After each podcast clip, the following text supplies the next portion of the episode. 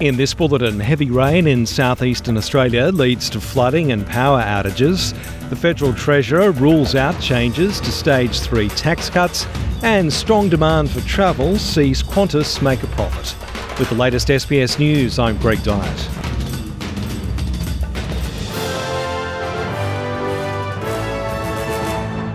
Severe weather warnings are in place across Tasmania, Victoria, and New South Wales, with the most significant falls expected this afternoon and tonight. Flooding across Victoria is now starting to pick up, with more than 12 watch and act alerts in place. The SES has received almost 600 requests for assistance, mostly for fallen trees and flooding, and close to 4,000 properties are currently without power. Exceptionally heavy rain has prompted a prepare to evacuate order for a town in northwest Tasmania, with flood peaks in parts of the state expected to be on a par with the deadly flooding in 2016. About 90 homes in Railton and surrounds may be hit by floodwaters today after extensive rain across the northern half of the island state overnight. The state's northern half is on high alert for flash flooding, with heavy rain set to continue into tomorrow morning. Today's 24 hour totals are tipped to reach up to 120 millimetres in the north, with isolated totals of up to 200 millimetres over higher terrain. Federal Treasurer Jim Chalmers has ruled out making changes to the controversial Stage 3 tax cuts in the upcoming budget. The tax cuts are already legislated and will take effect from 2024, taxing all income between 45,000 and 200,000 at 30 cents in the dollar.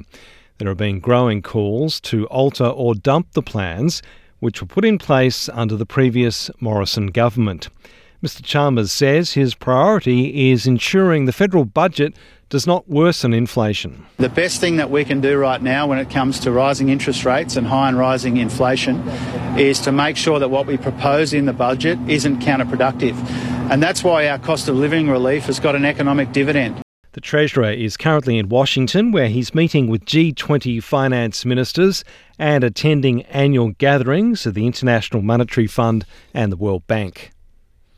Qantas has made a strong return to profitability after five consecutive half year losses due to COVID 19 and is promising 40 million in wage increases. Chief Executive Alan Joyce says the carrier expects a very strong profit before tax of between 1.2 billion and 1.3 billion for the first half of 2022-23. He says there's been strong demand for travel, with revenue from business travel up more than 100% on pre COVID levels, and revenue from leisure travel up 130%. Conspiracy theorist Alex Jones has been ordered by a jury to pay 1.5 billion for his false claim that the Sandy Hook Elementary School shooting in the United States was a hoax. The verdict is the second big judgment against the InfoWars host for claiming the massacre was staged. It came in a lawsuit filed by the relatives of eight victims and an FBI agent who responded to the shooting.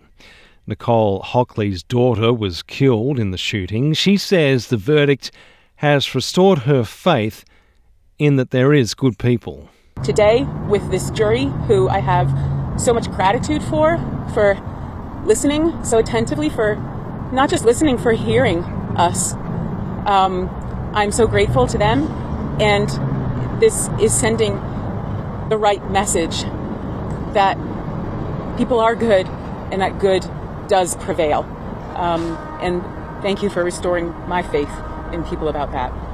Jones now believes the shooting was real, but says he had a right to publicly question whether it happened. A Texas jury in August ordered Jones to pay 79.5 million to the parents of another slain child. Russia's President Vladimir Putin has blamed a series of gas leaks along the Nord Stream 1 pipeline on international terrorism. European authorities have suggested the leaks are likely the result of deliberate sabotage. Speaking at an energy forum in Moscow, President Putin also blamed the West for stoking the current global energy crisis, saying that others have attempted to undermine resources security in Europe. The sabotage of the Nord Stream 1 and Nord Stream 2 gas pipelines. There is no doubt that this is an act of international terrorism aimed at undermining the energy security of the entire continent. The logic is cynical to destroy, block sources of cheap energy, deprive millions of people, industrial consumers, of gas, heat, electricity, and other resources, and force them to buy all this at much higher prices. I'm Greg Dyett, and that's the latest SBS News.